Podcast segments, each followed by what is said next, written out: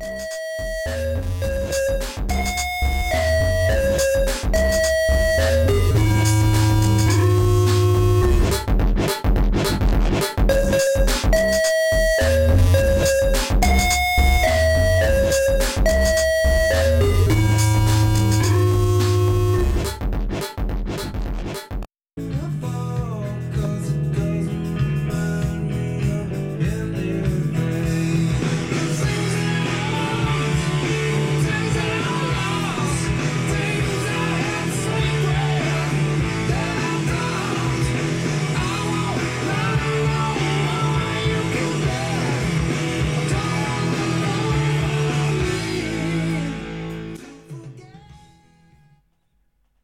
super right. excited about that one too, because uh, mostly for you. I did that for you.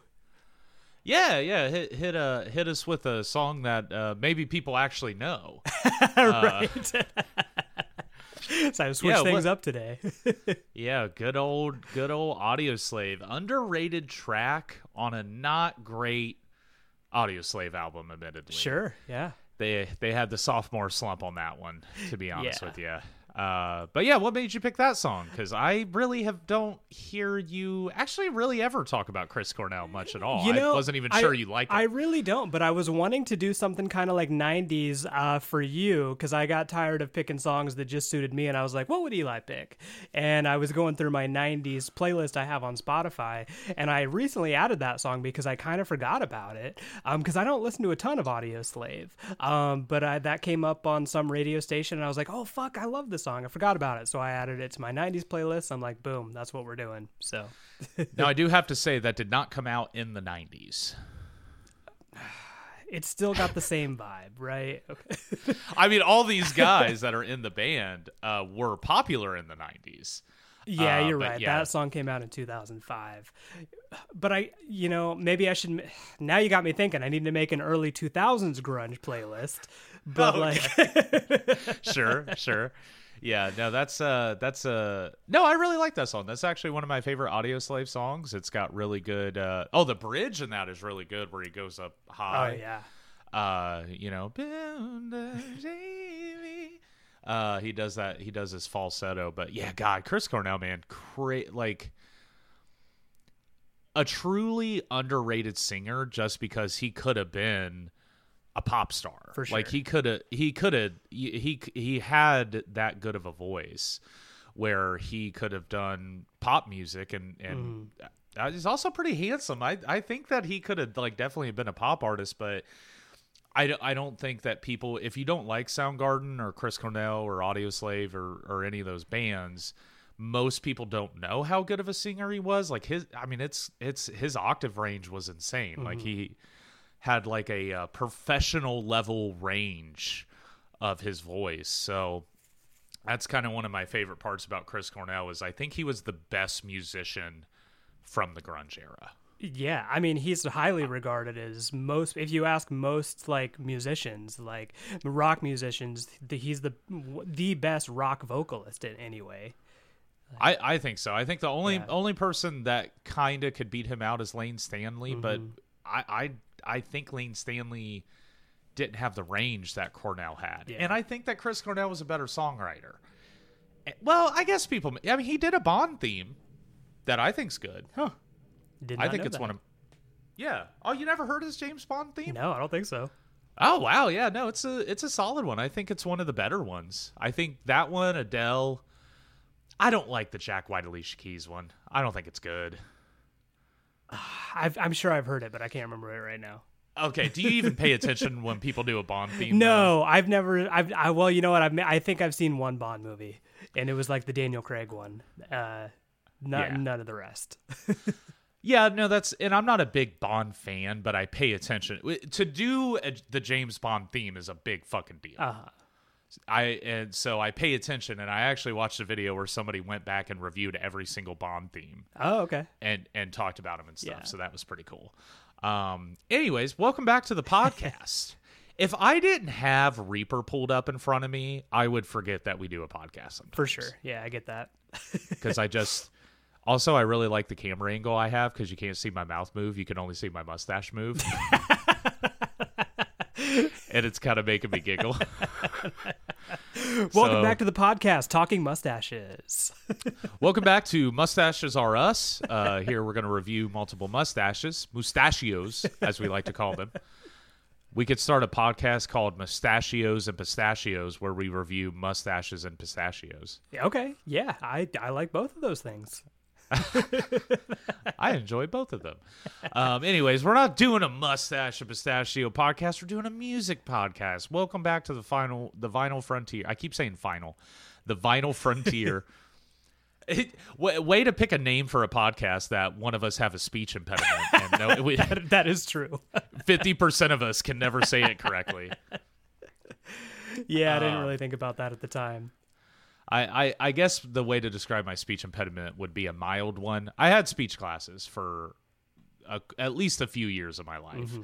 I don't think I finished them. I don't think I graduated from the, the the speech therapy. So I think I have a slight speech impediment still. I but- wouldn't. I well, I mean, I just knowing you, I don't. I don't think I would go as far as to say you have a speech impediment. I say there are some words that you say that you say weirdly, uh, Yes. like "woof."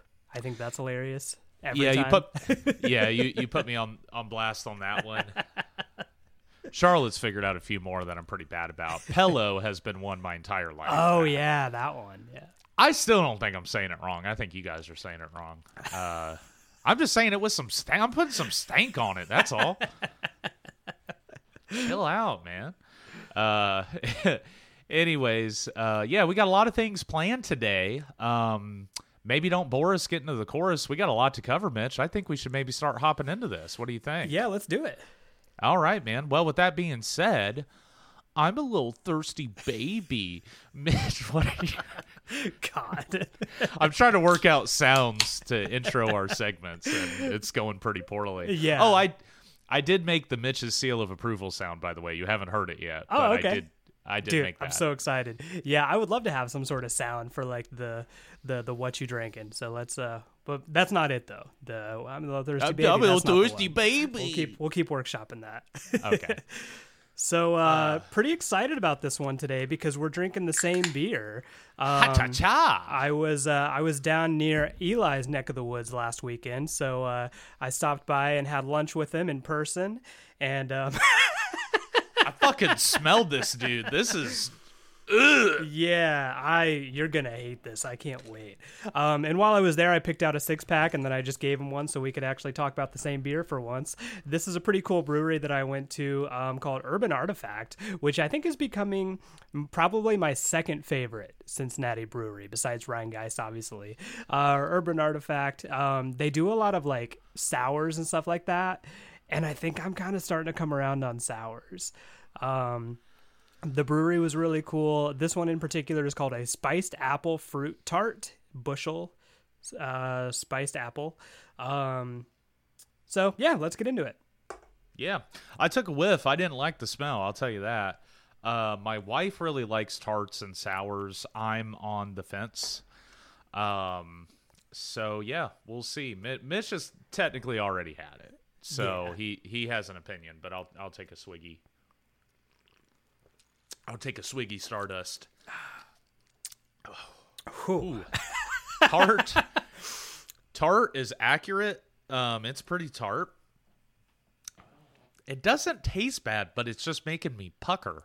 Yeah, it's very dry. It's almost kind of like a cider. Very dry. Yeah. Um, I picked this one out because uh, you know it's going to be fall, and I'm a little basic bitch. I love pumpkin spice lattes, and uh, thought spiced apple fruit tart sounded kind of good for for the fall. But um, yeah, I'm with you. It is very tart, um, especially since I did. I, I've been drinking coffee all morning, so coming off of Yeah. black coffee, this is uh, pretty different. yeah, me too. I had uh, I had about two or three cups of coffee, and I I do a little bit of creamer, but I do just like a minuscule yeah. amount of creamer. I don't like a lot of creamer, so I'm kind of having the same thing. So my, my coffee was even slightly sweet, and now Yeah. I'm getting blasted. I I will tell you, this does taste like drinking an apple pie. Okay. Yeah. That is also sour. Yeah, for sure. it kind of tastes like if you just take an apple pie and you just cover it in whatever that citrate stuff is that You know what I mean? It's that powder you could just put sh- on shit to make it really tart and Gotcha, sour. sure. That's just pretty much what it tastes like. Yeah. But it's not bad. I kind of respect that there's a black apple picker. yeah, I didn't even really notice that, but yeah, you're right. Yeah, he's just running a badass apple business. He's got a he's got a tie on and an apron, which I respect. That's a that's a man working his ass off Oh yeah. and looking good doing it. He's got that sweet mustache. Speaking of. Oh, yeah, shit. Pistachios. Great great mustache. Great mustache. Yeah, not a whole lot on the can, which I you know what? I respect. I respect they didn't have some long drawn out thing on the can. They just hit us with uh with with this man uh and that's about it. They yeah, don't have it says some reward the long-winded curious.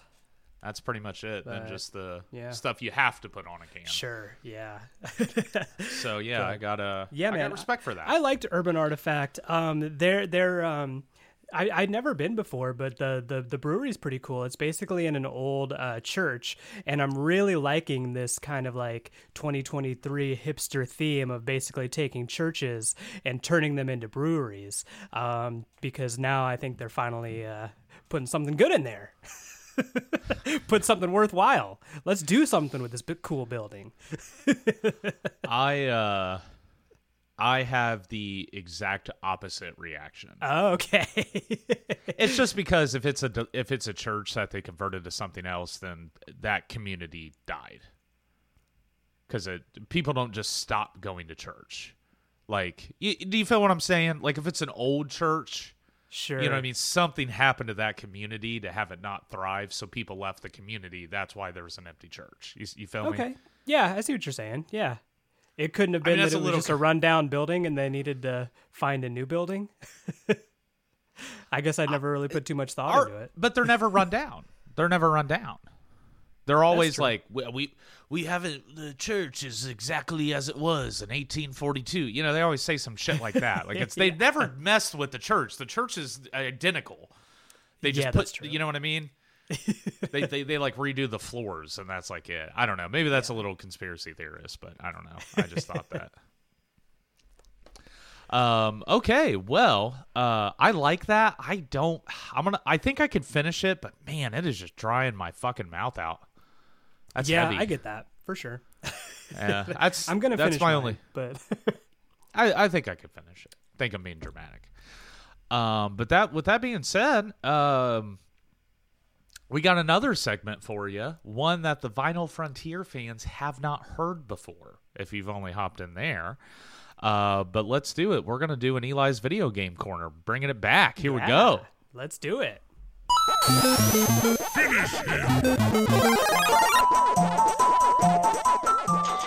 Outstanding. So for the uninitiated, uh, I definitely we had way too many segments on two friends three questions, just like an absurd amount, and you're probably even thinking that now. Uh, but yeah, I used to do an Eli's video game corner where I would just take uh, probably too long uh, to talk about what's going on in uh, the video game land and keep Mitch up to date with video games. Because while you're not a gamer, you appreciate and enjoy video games. Like I've seen you have plenty of fun fucking around on games that like you would have never played. You know what I'm saying? Like I remember I think we got high once and played Skyrim. We had fun with that. Yeah. Uh, you know, uh you, you know, you're into video games. They just have to kind of like meet you somewhere. They have to meet your interests. Yeah, um, there, uh, there, there are definitely some games where I will just go ham on, and then meanwhile, I do have um, some friends that are super gamers, so I enjoy, and I can kind of keep up with the conversation, and I always appreciate it. Um, so, uh, but I, yeah, I, I keep me up to speed, so next time I'm my friends are talking about video games, I'll have something to contribute. So please do. Yeah, yeah, there you go. uh, well, today it's going to be kind of a bittersweet moment. I think I will probably never do an Eli's video game corner again. Why? A time has come in my life. I had an experience this weekend that made me reflect. And I think I've decided I'm not done gaming, but I think I'm getting there. So here's what happened. I've had two really hard weeks at work, and I had some video games coming out that I got super hyped for. Mm-hmm. I was like, okay, you know what I'm going to do? Hey, honey, look, we've been busy. Work's been tough. I want a weekend where I come home on Friday night and all I do from Friday until Monday morning is play video games. Not like straight, but you know what I mean. Oh, for sure. Yeah. That's what my weekend is going to consist of. Eli hanging out up in this room, having a good time, playing video games, and just like totally having a gamer Eli focus weekend. Totally looking forward to it. It Felt like something I needed. So the games that I was excited for, there's a new game coming out by Bethesda, who made the Fallout games and Skyrim and all that, uh, called Starfield. And Yeah. basically, the way it was pitched was it's Skyrim in space. So obviously, my little gamer penis got very erect at the idea of Skyrim in space. I'm like, dude, that's fucking cool. I have a space and music theme podcast. Like, this For is going to be great. I was even like, dude, is there a way I could like combine the two? Like, this could get really crazy cool, you know? So and the and uh because it was like a an exclusive game, Microsoft I don't think owns Bethesda, but they have an exclusive agreement with them. So now any Bethesda game uh, is available on Game Pass. Well, at least a majority of them. And if a new game comes out day one, it launches on Game Pass. So if you're subscribed to Game Pass, you don't have to spend sixty dollars on the game. It's there, and you can play it. So obviously, I'm hyped. You know, I'm I'm super excited for that. And the other game was 2K24. I'm a little basketball boy, been really into Yeah. basketball, super excited for that. That one I had to drop sixty dollars on, but I was ready. Yeah. Uh, they had a they had a a Kobe challenge in the game called Mamba Moments, where you get to play through Kobe's career. Oh, Super Oh, fucking awesome. pumped about it. Yeah. Pretty sure Kobe. I don't know if it's a basic thing for Kobe to be your favorite basketball player, but I do think he is. All that to be said, had a lot to look forward to. I had two games that I was really excited for. I had some other games I was going to play. I was going to try to play some games with the boys. You know how it is, get the crew. For sure. Where are we landing, boys? You know what I'm saying?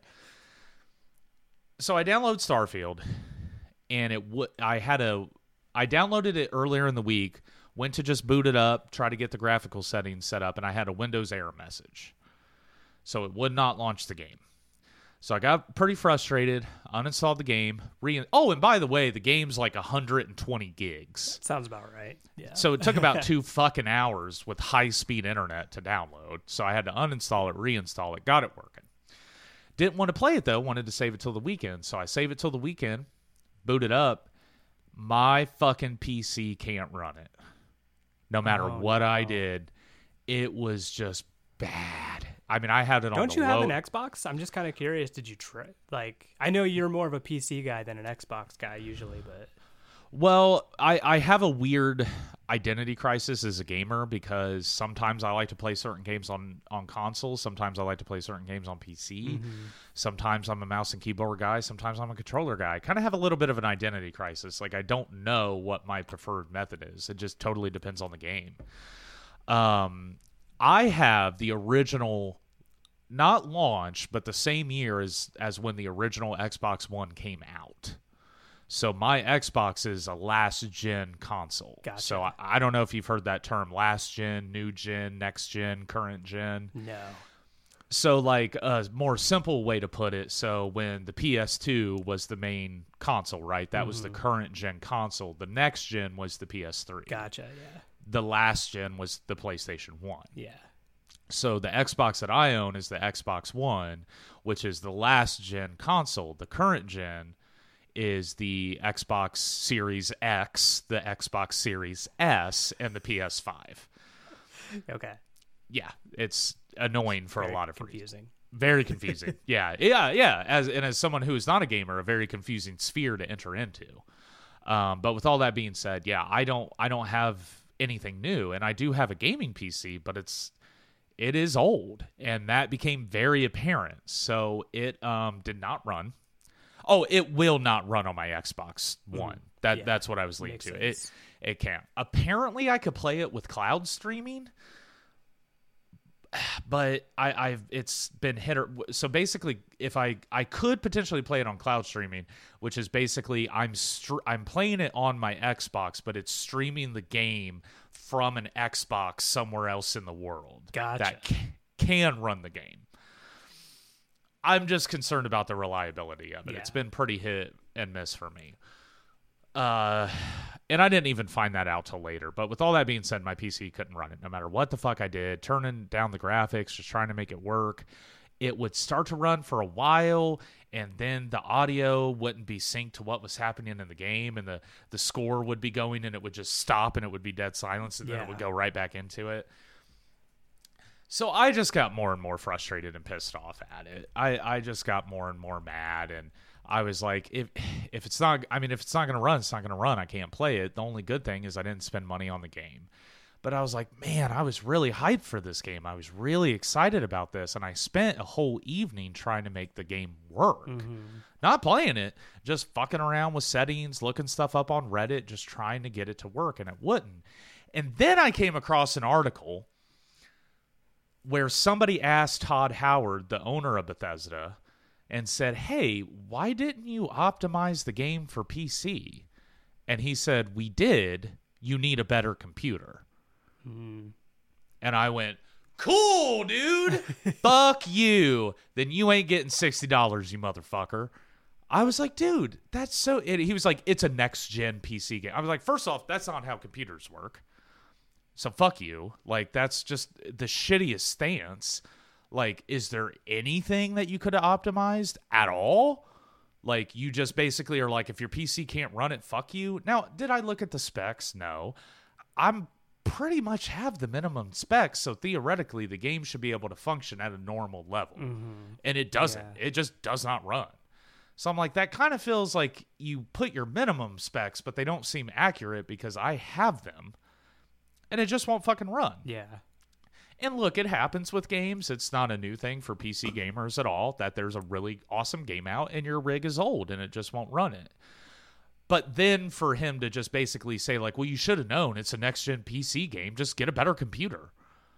Like, okay. So that kind of really makes me feel like you don't give two shits if people, you know, if it just, it felt like pretty shitty for the consumer. Mm-hmm. Right. Like it, Yeah. And I, I sorry if I didn't sound too surprised there. It's just that in the audio like world that happens all the time.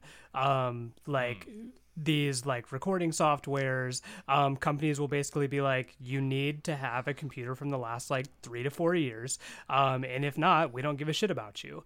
Um, Right. well, like there are some ways like for, for certain softwares and stuff, there's, there's ways that you can download like previous versions. If you're, if you don't have an operating system that's new enough, there's ways you can download like previous iterations of that same software that will work on your computer, but it doesn't have the newest features. But obviously with gaming, that's something different because they're not going to completely optimize Starfield for older, like for, for, for computers that predate the current operating system, I guess. So not that I agree with him, but I'm not surprised. Right.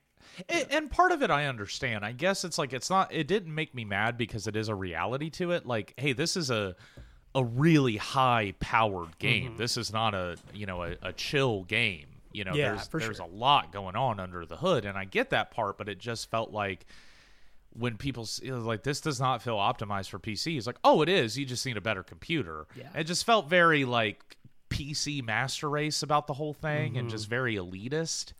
And I'm already frustrated because I wanted to play the fucking game, Todd, and now I can't. Yeah. And you don't give a shit. And Well- I'm just kind of like, one of my one of my friends uh, he basically he was telling me last weekend he did exactly what you were wanting to do he's got the newest like xbox or whatever so he played it on his xbox and he spent the entire weekend friday night to monday morning playing it and he said it was incredible so sorry to rub it in but i've heard great things about it me too. I've heard, I, and I've heard good and bad things Yeah. about it, but I was just excited to give it a shot. yeah So that happened. So I started to get pretty discouraged and I started to have a zero to a 100 moment, which I have a lot of those. And I'm like, fuck it, I'm just not going to play games. Then 2K24 happened. yeah Okay. So 2K24, I had bought it, downloaded it, booted it up. Things were going well. I was playing it, kind of getting used to the new mechanics. I'm like, you know, getting you, you know, getting my jumper down, getting down the field. Of this fucking with the camera, you know, doing all my shit, fucking with the graphics. I got it. I got it running at like 75 frames, smooth as butter. And I was like, okay. I, and I started to get a little suspicious. I'm like, this feels really easy because I actually have not played many sports games on PC. It was the first time I bought a like sports game to play on PC. Normally, I almost only play sports games on consoles. yeah But I wanted to play it on PC because I knew I could graphically get more out of the game and it would run a bit smoother and not as choppy. Mm-hmm. So I was interested in that, and I could still play with a controller. Then I booted up the My Career mode for 2K24. There isn't one. It's a mode that exists in the game on on the next gen or on Oh the current God. gen. There's an entire story mode with cutscenes and this whole thing. Apparently on PC and the the previous generation consoles, there's no story mode. You just hop in, create your guy, and you're a starter on whatever team you pick to play for. That's it Wow. Okay. and it looked identical to 2K23. It mm. looked identical. The menus were exactly the same. There was nothing new. And I just was sitting and then I looked at the reviews on Steam and everyone was like, "Are you fucking kidding me? This is the last gen version." And people were like, "I should have known they didn't do any PC gameplay because they it, this is the game that's coming out on the PS4, not the PS5. They it's it's a different fucking game." And I was like, "You," and then I and I was like, "I'm done. Hello, Steam. Give me my fucking money back." The cool part about Steam is if you buy a game and you have less than two hours played on it, and it's in a certain amount of time, Okay. you could get your money back. Yeah, that's good. Yeah. If you bought it digitally on a console, you're fucked. You do not. You cannot Yeah. get a refund. You're absolutely fucked. So fortunately, I got my money back, uninstalled, and I just, dude, I I got my Xbox is in my closet. I uninstalled like half the games I had. I'm just like, I need a break. I need a break. I'm done for a while. I I I spent a whole evening trying to get two games to work and doing all this research just to play these fucking games. One just can't work on my computer. The other one is an entirely different game than the game that I wanted to buy, but it has the exact same fucking title. That's yeah. That's super frustrating, man.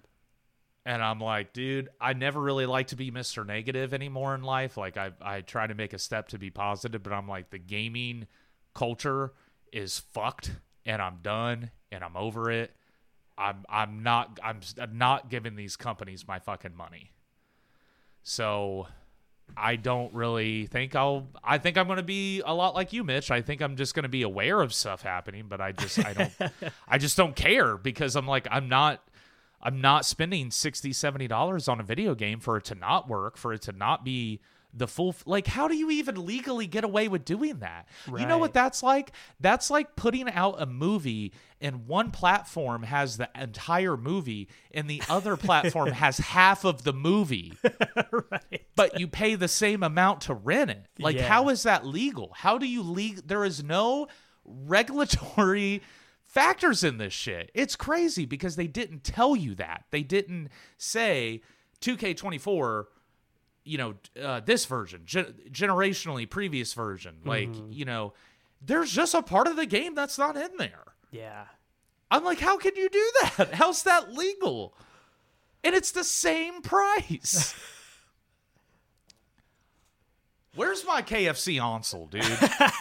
What happened to that? Like i don't know who to trust anymore Yeah, no, that's crazy, man. Um, yeah, I mean, you, I guess you could do what I do. Um, yeah, either live vicariously through friends and listen to them talk about it, or um, when you do play, um, just go back to the same three or four games I've been playing for like five years. So, old Yeah. reliable.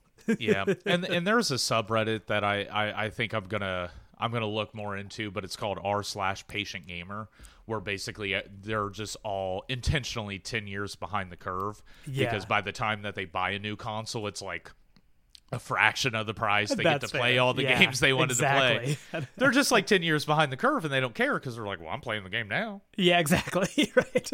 having a good time why would i buy a $500 console where in 10 years i get it for like 50 bucks yeah, no kidding. Yeah.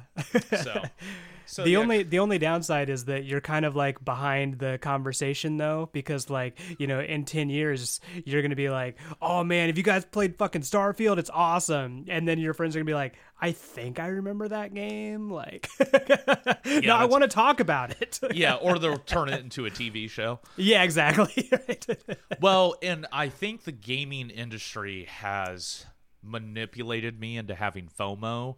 If I don't get to play the the new games with my friends, I'm like, oh, Yeah. my buddies are playing Starfield, dude. I gotta play it, dude. and I'm just like, I'm not gonna live my life that way anymore. Yeah. like I'm done. Like I'm I'm cutting the cord. Man, NBA Street Volume Two is a pretty fucking good game. That's not it gonna genuinely is. yeah, it's like one of the best sports games ever made. And I'm like, fucking fuck you, dude. I'm playing this shit on my PS2 that you bought me. So, yeah. So, uh, not the most optimistic Eli's video game corner. I think, unfortunately, I'm taking a big old break. And not that anyone necessarily missed this segment. Uh, but if you ever tune into the podcast to get your gaming news, you're gonna have to look elsewhere because I am, I am not playing ball, motherfuckers. I'm not doing it.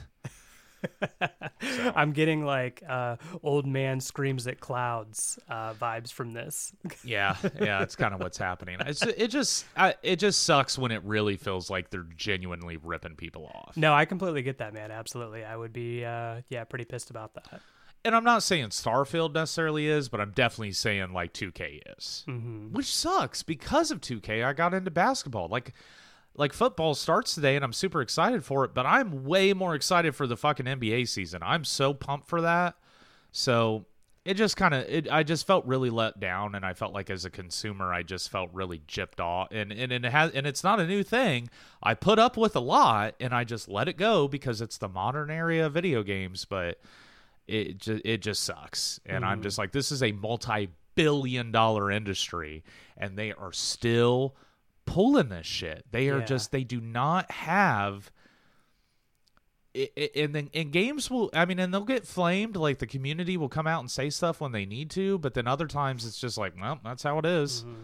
Well, also like, what's the ratio of like PC players to like Xbox players? I'm also kind of wondering, is this a capitalistic decision where they're like, oh, who cares? Like three percent of our business will be mad at us. Fuck them.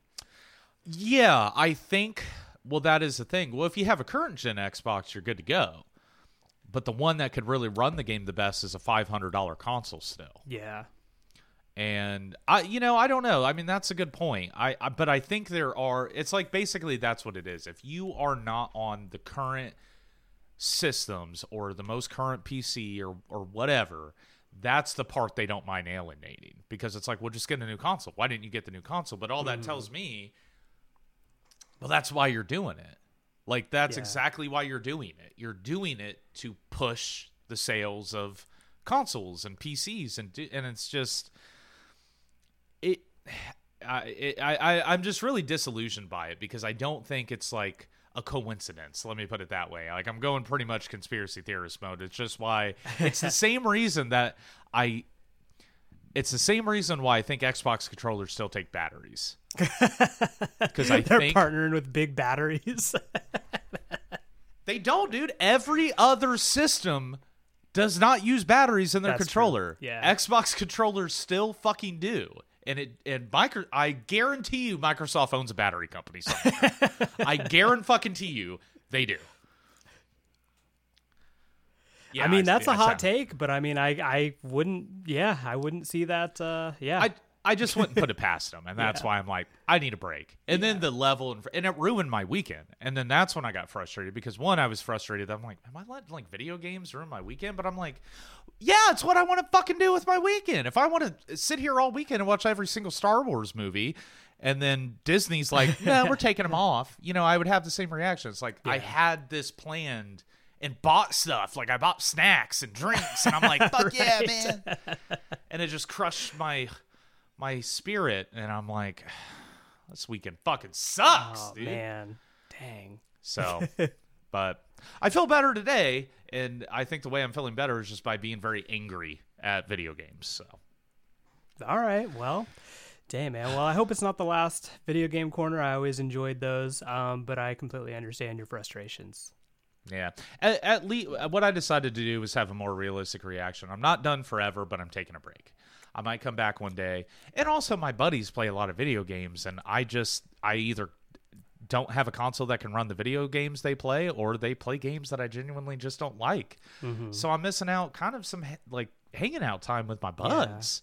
Well, you know, I mean, not to sound like an old man, an old boomer again, but um, when I was growing up, I didn't have an Xbox, so all my like friends were into Halo, um, and I specifically never got a chance to play Halo unless I was over at their house. Like I would be hanging out with my cousin. Oh, he's got Xbox, he's got Halo, so we'll play Halo. It was definitely a community-driven thing, and this was even kind of before like LAN parties were a thing. Like you literally had to have a friend that owned this game, play with them in the same room, and uh, you know that's what I liked about video games. It's a community-driven aspect, and um, I mean, obviously, it's still there. They're just moving the community to like an online platform, and you can Yes. you know chat with your friends while you do it, and that's still super cool. But still, man, being in the same room, sharing the same snacks, as you said. It, it's it's it's a core memory that I've never been able to recreate. Yeah, and I sure. just feel old and fucking bad and sad, Yeah. and my little gamer boy penis is just as soft as ever. right. I feel like my my friend that was talking about playing Starfield. I feel like if I were like, "Hey man, uh, can I come over to your house next weekend and play Starfield?" He'd be like, "That's kind of weird." Like, no. yeah, because like you know what happens? Almost like it, this has happened in our friendship. You'll come over, and I actually showed you the new Halo game, Uh-huh. but because I just have this little computer monitor, I had to like. Play it at a fucking angle, and you're just like kind of like kind of like squinting at it, like Yeah, "Well, I guess it looks cool. like it's just not the fucking same anymore. right. Yeah. so it's yeah it's a lot of weird feelings but yeah, so well that's where i'm at so i just i don't know we kind of had to fill some air here today so i thought i'd bring Damn back man, an, don't tell him that. uh but yeah so uh that's where i'm at with uh with that uh but and we're back all right Sweet. well, thank you for letting me have a video game corner segment, Mitch. I know it's really off brand for the right. the podcast, but hey, maybe you could do a YouTube corner sometime because honestly, I kind of I kind of miss those. Those are fun. I might. Um, yeah. it's it it. I, I guess in a weird way, it's kind of to fill air, but I think it's just to include something mildly interesting. Mm-hmm. Um, just because I feel like while we are a music podcast, it's just I don't know. It's cool to mix it up. You know, it's like I think the whole point of this and two friends three questions was to still talk about what interests us and yeah, definitely. I, I think if we are entertaining, that's when we are entertaining is when we talk about stuff that we're passionate about and we care about. So Completely. yeah, that's the way I felt about it. But with all that being said, I finished the bushel Nice. and I'm exhausted. Um, so I'm busting out the little Mickey Ultra, baby. Hey, not bad. Yeah, kind of undry my mouth. So here we go. Seriously. Um, but Mitch, I'm super excited for why we are gathered here today. Uh, I want you to kick it off because this was your idea and a damn good one. So I think this yeah. one's well, this one's so I mean, I call it out. Um, Erica, this was kind of Erica's idea. So. Oh yeah, my um, bad. That's right. I we basically long story short, we were in Cincinnati last weekend, and um, I went to this uh, really cool kind of record store, and um, uh, uh, off subject, but while I was there, I also picked up Charles Manson record um, that I haven't uh, had the balls to spin yet, but I'm looking forward to it. Um, kind of weird, but anyway, they they had kind of weird shit like that. It was called like something records and oddities. Um, so they had all had all, had all sorts of cultish shit there. But as I'm getting ready to check out, I rec- I noticed that they had these little. He had a little box of like what looked like baseball cards, but it says rock cards, um, series one. So I was like, oh, that's fun. There's a few bucks, so I just picked one out and uh, bought one. And then I I told Eric I was like, hey, I'm pretty excited about this. This looks interesting. She's like, you should get another one for Eli to do it on the podcast. I'm like. That's why I married you. So, that is so I went back, um, picked up another one, and then gave you one. So yeah, basically, um, harkening back to the, uh, I think we did this on one of our uh, like baseball corners or dugout episodes, what we called them. Um, we ripped open some baseball cards. Um, I we're gonna do something similar. We have this little packet of rock cards, um, unopened from 1992, I believe, which I didn't even know at the time, but um, yeah, we're just gonna kind of uh, see what's in here, see what it's all about. They. Uh, yeah, what you you did a little bit of research on them, and what'd you find out?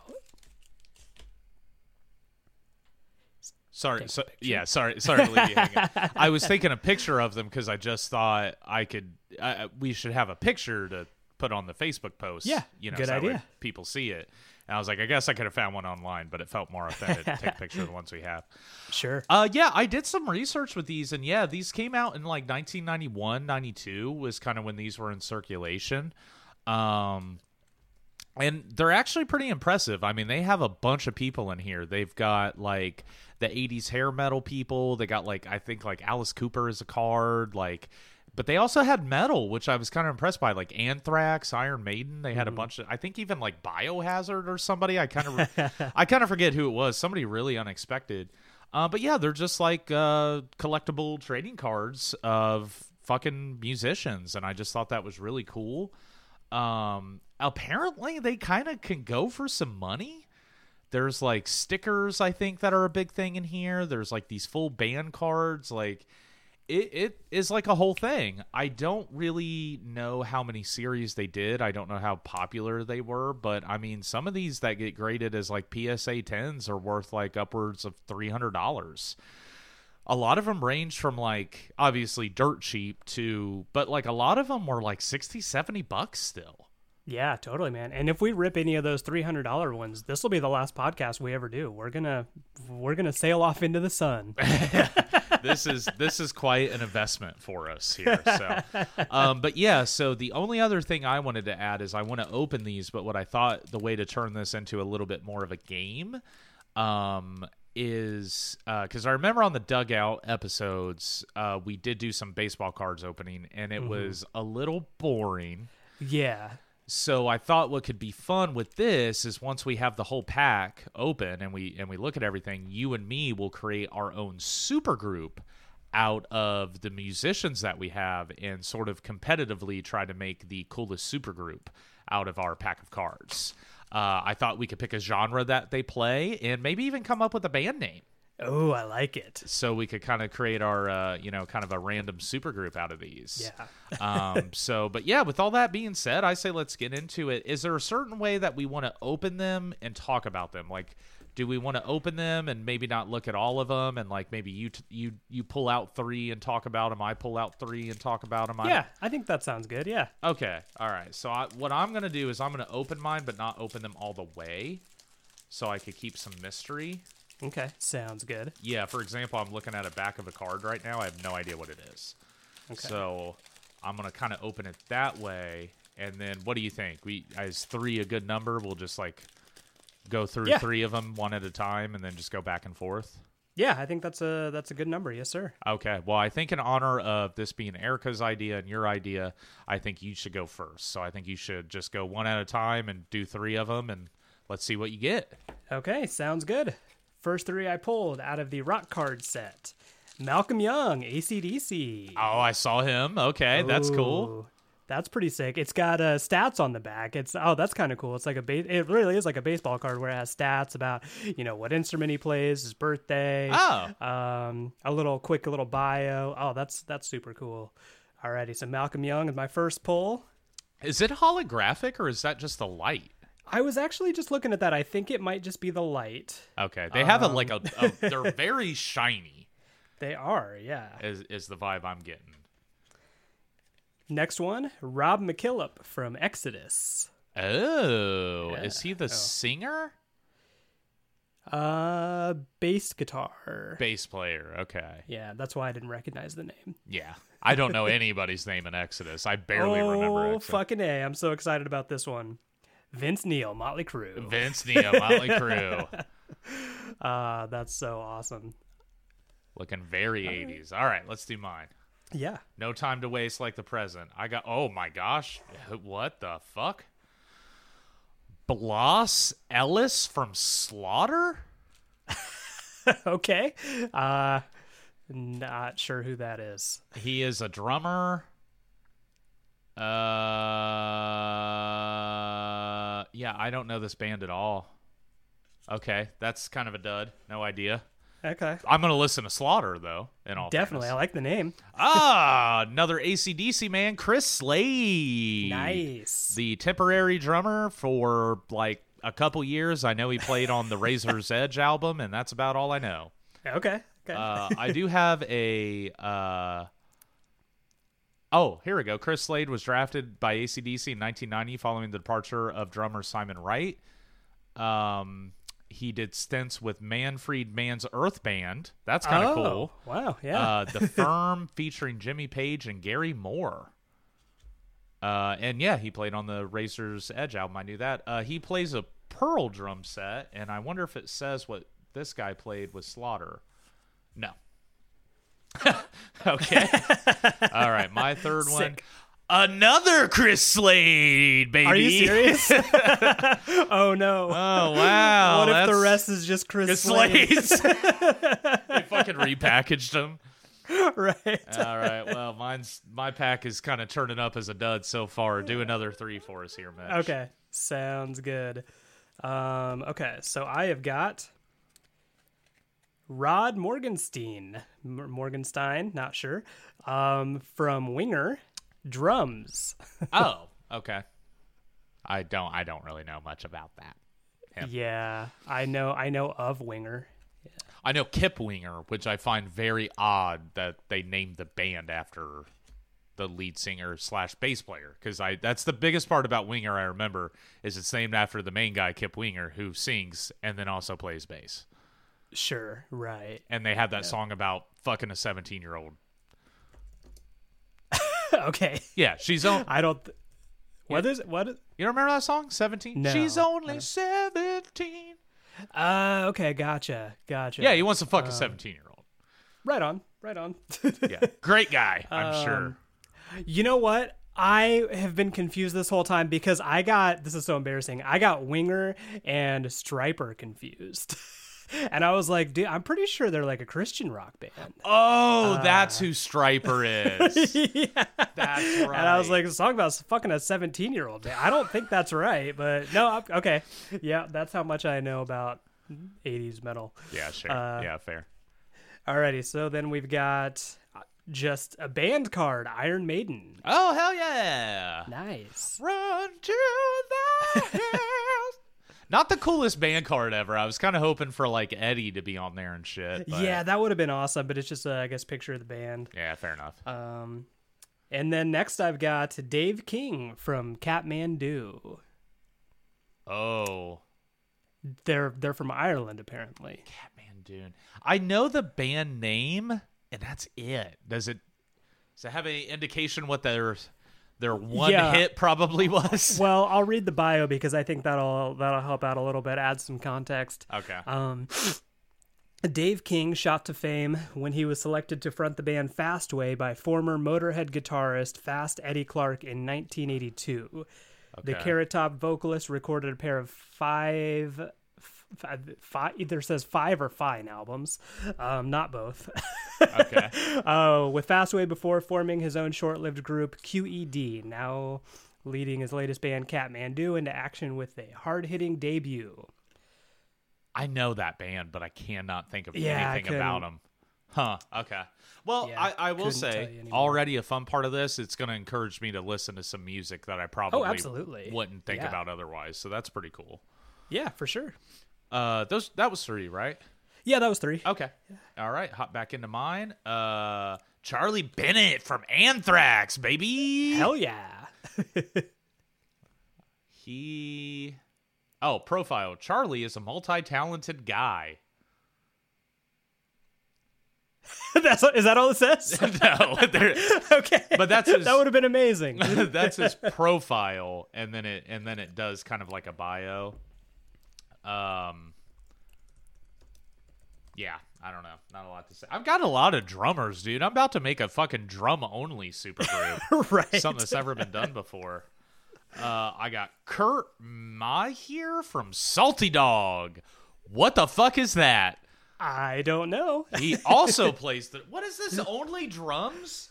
Wasn't this guy? Dude i've only got drummers Are you serious? these have all been drummers, dude.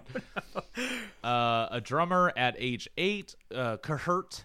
His name is Kurt with an H, which is obnoxious. for sure. Uh, yeah. Moved from his home in Sacramento to LA and together with Michael Hannon formed Salty Dog. An uncanny ability to both bash the drums and carve out a groove gives this true musician a chance to join his heroes Buddy Rich and John Bonham. I fucking doubt it. I've never heard of him before. Um, yeah, whatever. That's a, that's it with him. So okay, Yeah. so I, God, if I get another drummer. Here we go. I got Frank Bellio, the bass player for Anthrax. Okay, gotcha. What if your supergroup was just Anthrax? Anthrax, yeah, yeah, with with five drummers, five different drummers. Okay, all right. Well, that's what I have. So that was three. I got the drummer for Anthrax, the bass player for Anthrax, and the uh, drummer for Salty Dog. Okay, sick. Um, okay, then my next one is Eric Brittingham from bass guitar from Cinderella. Oh, yay! Yay, Cinderella! These are a little bit more '80s hair metal than I thought they'd be, which is I know. I was really hoping that I would know more of these people. yeah, yeah. Speaking of people I don't know, uh, oh, I think okay. Adrian Vandenberg didn't recognize the name, but uh, from Whitesnake. Hmm. G- good specialty is guitar slash songwriter. Um, Good guitar player. I mean, Whitesnake has some killer solos, but God, Whitesnake is terrible.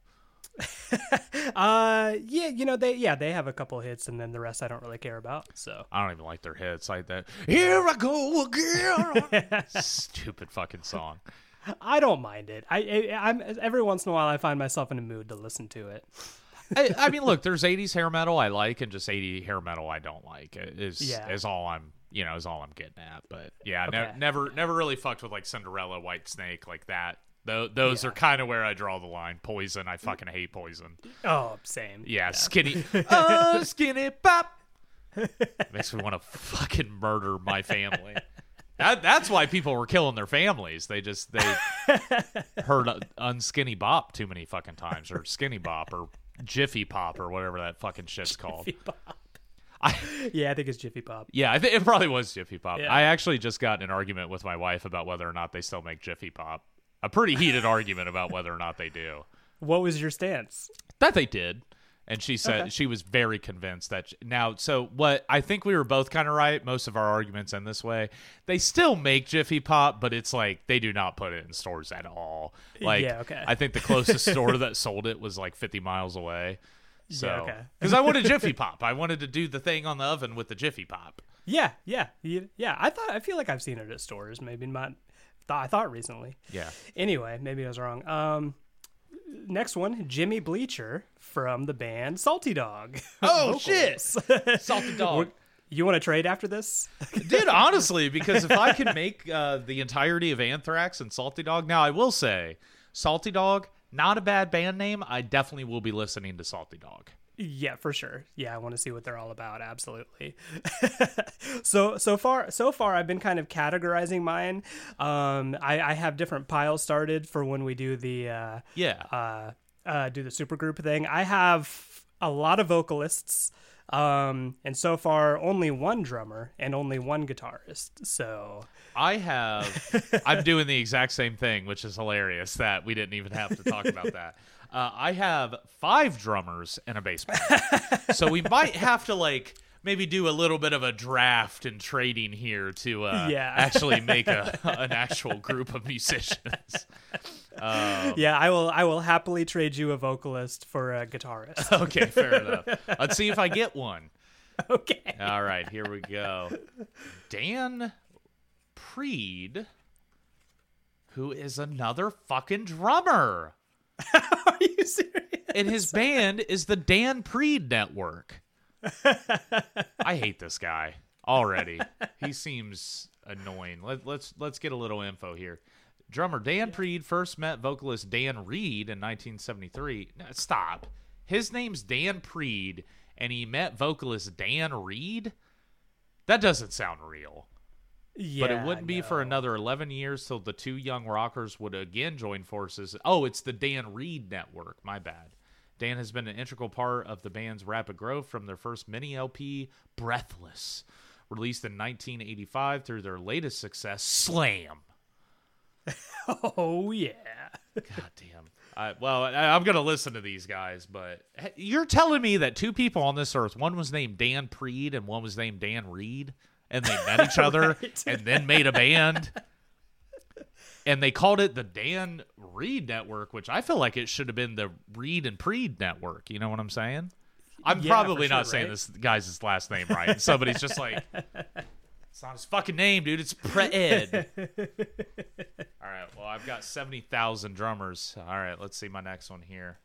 No. Oh, I got. They're sticking together. Okay. I'm trying to trying to keep it a secret. Oh, Tony Iommi from Sabbath. Oh shit, dude, that's a good one. That's a good poll, man. Yeah, that's pretty cool. Okay. Tony Iommi's heavy handed riffs may be more responsible than anything for the advent of heavy metal, having lost the tips of his fingering hand. Weird way to phrase that. You could have said his left hand. or no, his right hand. He's a left handed guitarist. Uh, in a in a childhood accident. Well, he, I don't know if he was a child. I mean, he was working in it. He it was in a sheet metal factory, but I guess maybe he, it was England in like the Yeah. 40s. Maybe maybe it was. Labor laws are different over there. Yeah, very true. uh, Iommi developed a unique playing style laden with powerful riffs. Uh, well, he had to tune down his guitar. Who wrote these? He, the only reason that's relevant is he had to tune down the guitar for his fingers to be able to to actually play, which is why they right. Yeah. tune down their guitar. That's the how. Okay. He's been the only member of Black Sabbath to remain in the group throughout uh, its lengthy history. Really? Okay. Uh, all right, I got one more. I'm just like really questioning the. uh, That's that was a shitty bio for Tony Iommi. You're fact checking rock cards. I I kind of am. well, It's it's not wrong. It's just not relevant. Like it's just bad. Sure. Yeah. you know. But I am, yeah, I'm Mark Slaughter from Slaughter. Slaughter. Hell yeah. No wait. You, so y- Slaughter is the band you haven't heard of, right? Or have you? I'm pretty unfamiliar with Slaughter. I don't know anything Okay. about him. Apparently, the guy's name is Mark Slaughter, which, let's be honest, not his real last name. It can't be. It it's can't too be. perfect. And they pulled a winger. they did winger. They just took the They lead wingered it. they wingered it. They took the lead singer's last name, and that's what they called the band. There's no way. Uh, with his wide octave range and vocal prowess, Mark Slaughter has quickly become one of the leading frontmen of rock and roll, whether on stage or in the studio. Mark never holds back. The idea of Slaughter is to bring emotion back into rock and roll, says Mark. All of our songs have a real bluesy feel with a, de- a definite melodic bass. It's downright hard, nasty, and loud, just the way we like it. I guarantee you this band music sucks. I, you know, I'm reading um, on their Wikipedia, and it says glam metal, hard rock, heavy metal. Um, toured with bands as Kiss, Poison, Ozzy Osbourne. Um, yeah, they might suck, but I'm definitely willing to give it a try. I'll listen to uh, like the, so far. I mean, obviously, I know ACDC, I know Anthrax, uh, but between the Dan Reed Network, Slaughter, and Salty Dog, that's all new to me. I have never listened to any of those bands, Yeah, so that is all new. But I do have a singer, a bass player, a guitarist, and like 700 drummers. So, right on, dude. so I got an interesting set of uh, people already. I I think we only have about like. What I'm I'm trying not to look at them too much, but I'm looking at about maybe like five left. So we're getting at the end here. I was so- just, I was just thinking that too. Yeah, I have. I'm not. I'm. Yeah, I think I have five left. Yeah. Okay. So Okay. pull the next three. Ah, CC DeVille, Poison. now CC DeVille is a very fucking good guitarist. Crazy. Absolutely. I hate Poison, but that guy can shred a guitar. He's a very sure. very good guitarist. Yeah. Um, that picture's kind of badass too. Yeah, he's I'm uh, now just trying to admire the Yeah. artwork. The uh, okay, this one. okay, uh, Rikki Rockett drums from Poison. Is he fucking but that skateboarding? Picture, yes, that picture is even better. Yeah. he's skateboarding. Oh, that's so cool. Influences the Beatles, James Brown, and Aerosmith. Ugh. One of those things was not like the other. uh, but hey, I mean, hey, I, I got to be honest. He's the only thing making me like Poison right now is the fact that his card is not him buy a drum set. It's him fucking skateboarding. Him Let's go, dude. Shredding, dude. So shredded, Respect.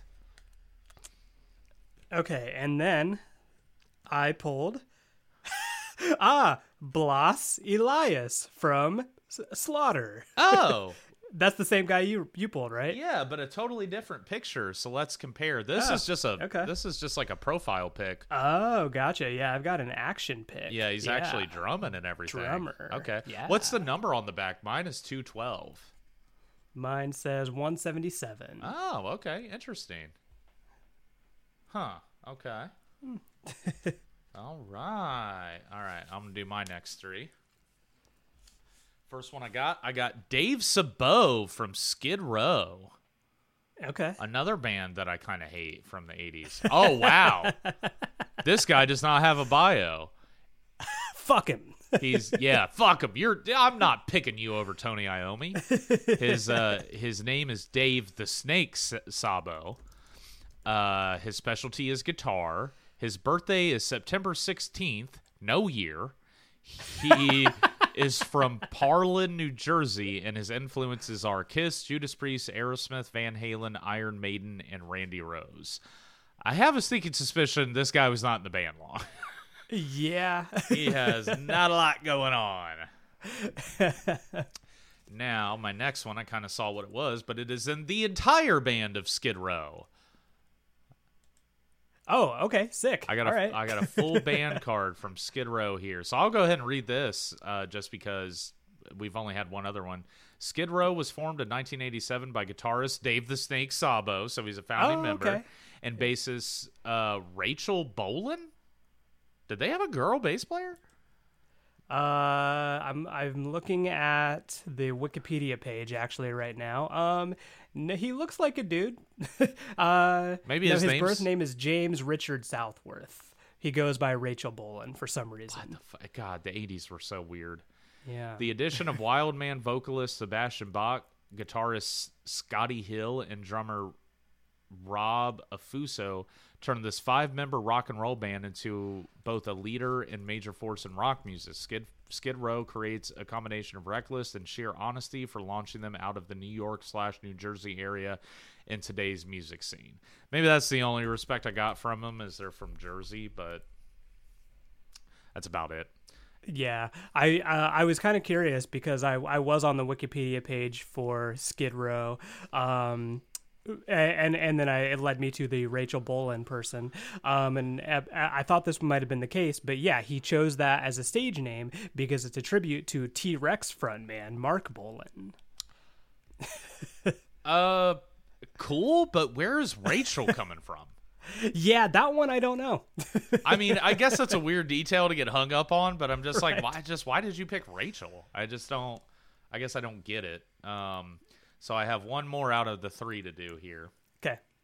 Oh, Nick uh, Menza from Megadeth, who plays the drums and also does backup vocals. Okay, that's Ooh, another drummer, His- but a Megadeth drummer, so that's like one of the better ones you've pulled. I think so, especially not knowing any of the other band's music besides Chris Slade and ACDC. And Yeah. let's be honest, he's not exactly killing it. He did have this thing where when they would be on tour, he would have his normal drum set, but on the sides would be two giant fucking bass drums. Okay. So when they would do Thunderstruck, and you know, Yeah. and he's doing the hi hat, he would go Thunder and like hit him on the side. it was pretty cool. That's pretty sick. Yeah, it's pretty cool. Um, this guy, his interests are motocross and scuba diving, and he's also a new member.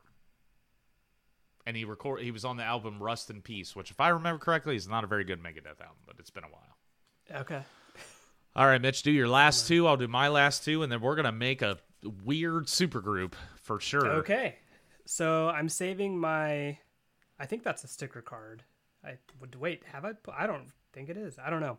Anyway, um, last actual card I have is Mick Mars guitar. Uh, Motley Crue. I almost said Whitesnake. Motley Crue. Oh yeah.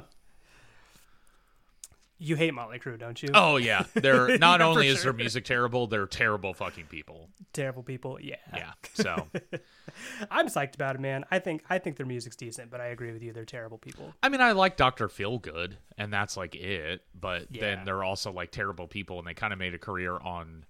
Hey, remember when we were really shitty? And then Vince Neil, drunk driving, like killed people with a fucking car. Yeah. And I, you know what? I have a little bit of respect for Vince Neil because he is the one who I think like did kind of like go into rehab, kind of turn his life over. And I remember he did have a podcast that they would play on like a, a local rock radio station. Uh, they would play a show that he hosted, whether it was a podcast, I don't remember.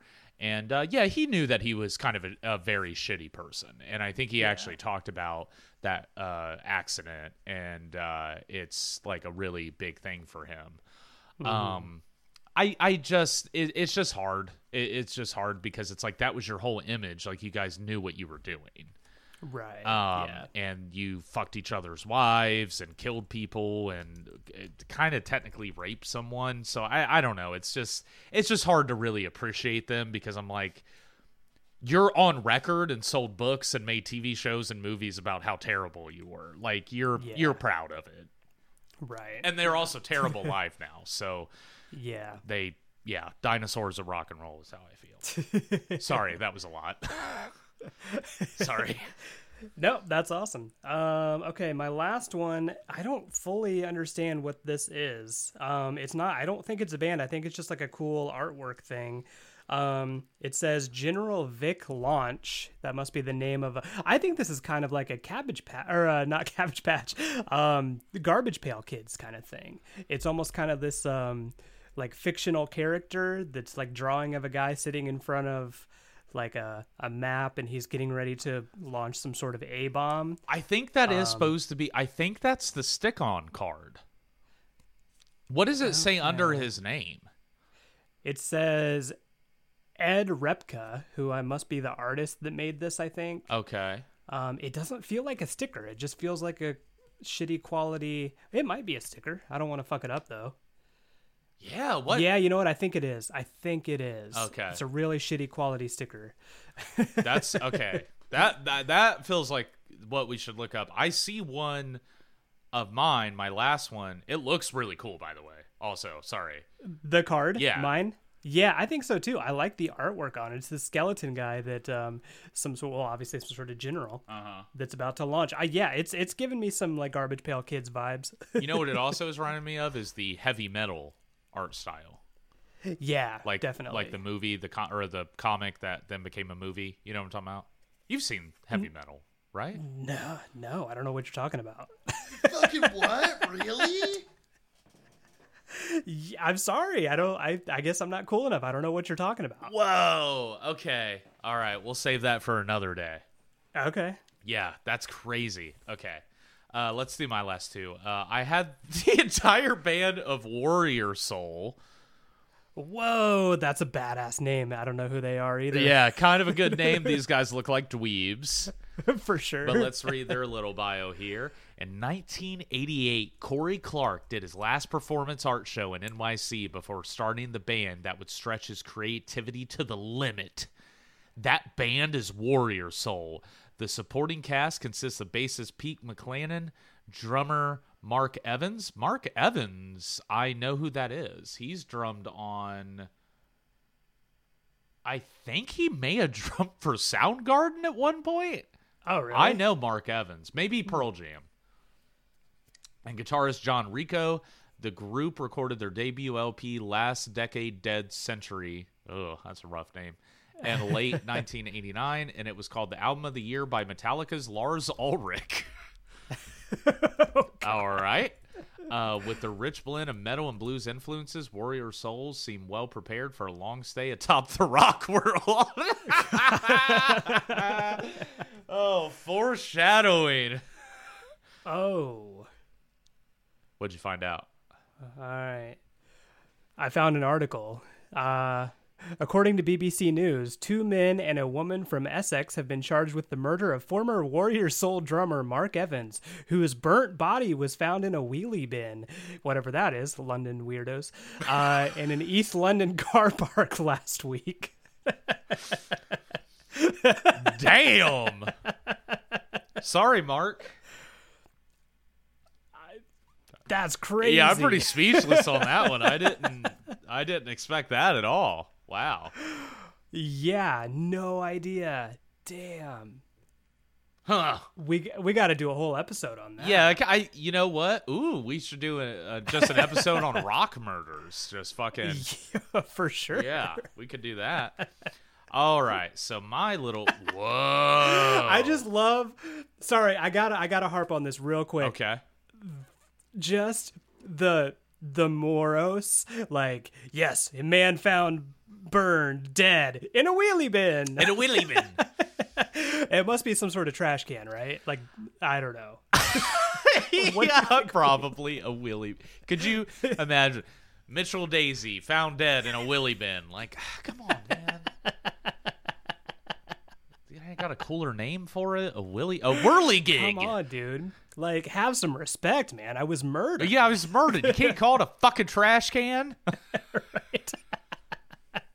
May- Maybe they felt the trash can is a little bit too harsh. Well, it's a willy bin. It's nice. It's Yeah. woo. It's a willy bin. exactly. Yeah. Fo- focus on that.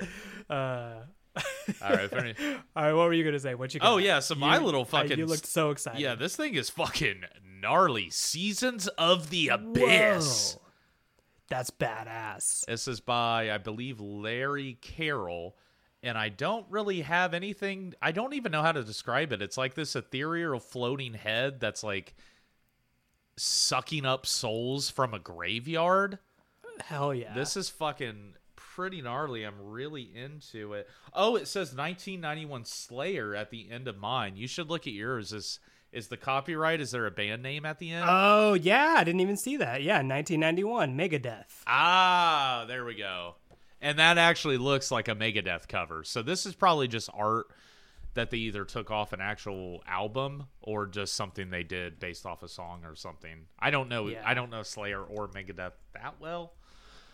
So I don't know any of that. Um, but yeah, no, that that's actually really Oh, okay. So I think it's actually like artists because I, I just googled like um, Ed Repka, who's apparently the guy that drew this, but apparently he is a graphic artist that did a lot of metal band covers, uh, album covers. Oh, okay. So it's probably a cover of, of Yeah. an album, or maybe an alt cover that maybe it wasn't the release. Or right. something. Maybe just like a yeah, for sure. That's kind of what I'm thinking. Yeah. Okay. Well, here's what I have to say. These also the company that released these was called Brockum, by the way, which is not a card company now. Yeah. Um, but yeah, no, I mean these are cool. These are fun. Like I could see that if you were like in the in the early 90s and you were kind of like a, you know, like a 17, 18 year old and you're getting into metal and heavier music, these would be super fun to buy and like trade around with your Yeah. friends and if the the stickers actually work, I could see you like putting them all along your wall. Oh, you know yeah. what I mean? Like So I mean this is a really cool idea. Um it is definitely a niche music. It actually is like metal or heavy rock. Like I thought they had more pop artists and maybe I just got confused and I just I like I thought they had a Michael Jackson card and a Thriller card. Yeah. I, I yeah. thought they did. Uh, and maybe they do. I don't know. I so, but definitely pretty niche. We're definitely in the in the metal and heavy rock era. Um, so I do have somebody at least in every position, so I could make some kind of band. Yeah. Okay, you can Yeah. too. Now, Same, The yeah. ones that we have the entirety of the bands sort of drafted, are we able to use the people from these bands if we don't have them? What do you think there? I think yeah, if you don't have yeah, if you don't have any if you're if you're lacking any sort of instrumentation, feel free to pull from one of those band cards. But I I don't need to. I have at least four groups accounted for. So that's what I'm going to do. Me too. but that could be plan B. I, I would say you could tap into Yeah. that if you really want to, but I have people from both those. Okay, so let's make a super group. We doing 4? Uh, it could really be what you want it to be. I don't I think I think the only thing is like you should try to come up with a genre, but like make it realistic. Don't make it like polka. sure. You know, come yeah, come up gotcha. with kind of a realistic genre. Uh, it could have as many or as few people as you want it to be. I guess, in all fairness, you don't have to make a full band if you don't That's want to. That's true. That's true. Acoustic Yeah. could be an option, like CCV, CC DeVille, also a good acoustic guitarist. Yeah. You know, whatever. I mean, I'm looking at like a pretty traditional lineup. Okay, are are trades on the table? Do we want to talk about trades? Uh, yeah, you know, I think I'm, you know, Just for the purpose yeah. of Let's what we're let's do a trade. No, I do want to do a trade. I just I just re- realized it, realized that my depth chart is lacking in one specific area. Okay, that's so- also okay. All right, all right. What are you thinking? Um, well, I would like to maybe snag a drummer from you. Hell But I don't want to. But I don't want to like take a you know the drummer that you want. So I guess give me some options. And then what are you what are you needing? So here's what I'm thinking. I have two Chris Slades. I'm pretty sure cloning should not be allowed. So Sure. I'm gonna I'm gonna offer you up a Chris Slade for Malcolm Young. I want a solid rhythm section. Ooh, that's a good one. Um, I also have. Okay. You know what? Yeah, I'll do that. Okay. I'll, I'll take that trade. Okay. Yeah. All right. So Malcolm Young is yours. all right. So I will give you Chris Slade. So I will give you that drummer. I now have Malcolm Young.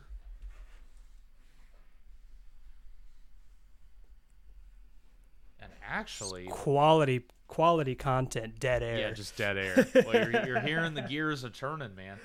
So I kind of have a tall task because I have so many drummers. I got to pick the best fucking drummer, and then I have to like pick what they're gonna play. Like, are they going really heavy? Are they? Oh man, okay, this is actually getting kind of hard for me now. now I'm really thinking about this. Do- Wow, that took a li- I, we took that really seriously. we did. Yeah, for the listeners, there was probably a 10 minute break right there where we put this shit together. So we have created individually, there was a little bit of trading. There was some draft picks that we were giving up next year. There was some front office works. I had a contract issue. There was a lot going on behind the scenes. But I think we have finally landed our final lineups for our ultimate supergroups based off the musicians that we pulled today. So I, I have no idea who should go first. Should we reveal the whole band first? I don't. I, I what do we do here, Mitch? What do you think would be best? Yeah, I think yeah. Reveal the full band first, then and you can go and then I can go because I think it would be a little too confusing to just kind of like list off bases. So let's uh, Okay. Yeah, just take turns that way if that's Okay. cool. Do you want to go first? Or you want me to go first? Uh, You know, I'll go first because I feel like yours is going to be better. so I already know who wins this. Um, okay, but um, so let's start off. Um, I, I I traded you for your Chris Slade. So from ACDC, my drummer is going to be Chris Slade. Okay. Um, You know, not a not a not a fancy drummer, but solid drummer. That's his solid yeah, drummer. That's his biggest thing. So good. yeah. Good pick. You might as well you might as well have a have a wristwatch behind the behind the Oh, throne. nice, So- nice. yeah, I like that. Uh, okay, and then next up on bass, Who we got? We have got Eric Brittingham from Cinderella. Okay. I mean, solid. I, I guess I don't know his bass playing, but I can I can bet you he probably gets a little proggy. I bet you he'd be he'd surprise you. Well, you know, during the during the break, I went back and listened to a Cinderella song, and it was that song "Don't Know What You Got Till It's Gone," and it is very '80s power ballad. Fair. Um, I I'm not familiar with like really any of their other work, but at least their number one song on Spotify is just a fucking rockin' power ballad, and I love that. So. Uh, next up on electric guitars from Whitesnake, we've got Adrian Vandenberg, Okay. That a shredder for sure. shredder for sure, and also Whitesnake has some of the best power ballads. You see where I'm going? Okay. It's getting interesting. Okay. Next up on keys, this is going to be an interesting one because I threw in keyboards. Oh. because mine's a five-person band. I didn't tell you about this. I think mine is too, but sure. Okay. Next up on keys, we've got CC DeVille from Poison. because apparently eh, on the back it says specialty guitars slash keyboards. So I wanted CC DeVille, DeVille to be in my band, but he doesn't get a f- touch of fucking guitar. because I think that would be hilarious. Okay. and also, yeah, and also, you can't have a rock and power ballad without some keyboards. that is you true. know? So yeah, he's Motley Crue, think yeah, about it. he's pushing himself. he's getting outside of his comfort zone. It's kind of like it, it it's kind of like, you know, it, it's like Magic Johnson playing center over uh fucking Kareem. You know, Kareem gets Sure. injured, Magic all of a sudden he's not playing point guard, he's got to go play center. And he killed it. Yeah. So, yeah, okay. Yeah. Alrighty, last up. Um, on vocals, fronting this va- this band, Vince Neil, Okay. Motley Crue. Uh, you can't go too wrong there. So So, um, so that's my five. Um, they are the band name that I picked out for them is based on name alone. Um, because I also thought it would be funny if like the least recognizable member of the band had the band named after him. So Adrian Vandenberg from uh, Whitesnake. Um, this is going to be kind of like a um, next gen Whitesnake Okay. band. They're called Snake Pit. Oh, that's not that's not bad. That's such an '80s hair metal name. Snake It really is. That's good. That's actually not bad. Yeah. And snake pit is like an actual term for most like like well if you're not from Indiana I don't know if it's a term but like when you go to the Indy 500 like the the crowd of people in the middle of the of the racetrack that's called the snake pit it's basically where all the parties happen people drink a bunch so I didn't know if like I, I wanted to explain that because it again for people outside of Indiana snake pit might not might not be a thing but I actually grew up watching NASCAR and never heard that. So yeah, I think it's just an Indy 500 thing. yeah, which is dope. Which is dope. I mean, who doesn't love the Indy 500? So And I think that's a sick thing to name your band after. Just like Out the crowd of drunk idiots at a at a NASCAR event. yeah, yeah, no, okay. I, you know, you are not very confident in yourself, and so far, I think you're, I think you're doing real well. Well, I appreciate that. So, um, pretty much the last thing we need to discuss is the genre they're going to play. Um, I picked people that pretty much all are famous for doing 80s power ballads. Um, but obviously, not all of their songs are power ballads. I think, well, I'm not going to lie. You gave me this idea. Okay. So I helped. I helped. I'll call it out. Um, they're only going to do power ballads. There's no fast songs. I, I will say, I think that's fucking hilarious because I think it is. Because no band did that, and how fun would that be for just every single song is like lighters out, like your thumb gets tired, your lighter explodes because you're fucking they're only doing power ballads at their shows. That's pretty good. That's pretty hilarious. I love the imagery of you. Your lighter goes out. Yeah, you got to bring four lighters because it's, it's the whole concert. yeah. Ooh, you gotta hold that shit up in the air, man. My arms are tired. If people are working out, like, who you gonna go see? Snake Pit, man. Snake pit. I gotta bring a lot of chapstick. pit, snake pit. I'm making out with my girlfriend the whole time. I'm holding up a lighter the whole time. You gotta, you gotta prep for this show, man. Absolutely. All right. So you you have you have created uh, a very interesting uh, power ballad only. It's kind of like power moves only, but it's power ballads only band. Yeah. Snake Pit. I I love it. I think it's pretty solid. So I think that's pretty great, man. Yeah, I would go see them. Absolutely. I don't I don't think there's a clear winner by any any chance right now because that's a good pick. Yeah, I especially like that it's formed by it. Well, it has CC DeVille in it, but not known for what he's known for. Like he's not. I think that's pretty dope, actually, because I didn't really know he could play piano, and then you got him playing the fucking keys. I, he's doing piano solos, which kind of doesn't happen a lot in power ballads too. yeah, absolutely. I, I like it. I think it's good. Yeah. Well, thanks, man. All right, I'm so excited to hear you. All right, here we go. So, first thing about my band, I tried to make the most badass rhythm section I possibly could because I think you cannot be a super group or let alone a powerhouse band without the rhythm section. It's all about the heart of the band. Oh, yeah. On drums. Honestly, I think he's the best drummer out of anybody I pulled. We got Charlie. I actually don't know how to say his name. Charlie Benante. I'm not sure. The drummer for Anthrax. Oh, okay. Gotcha. Guy fucking kills it. He is a super fast, super precise drummer. You could do a lot of stuff with this guy. Very good technical drummer. So I picked him. So that's going to bring us to the bass player. Who's going to key up with this guy and fucking chill it? Well, why not somebody from the band he's already in? The only bass player I pulled, but a fucking good one, Frank Bello from Anthrax. Ah, okay. So right I on. took the rhythm section from Anthrax to build a foundation, but I'm not done yet because I got a five person band. oh, okay. Hell You know who's also a part of this this rhythm section?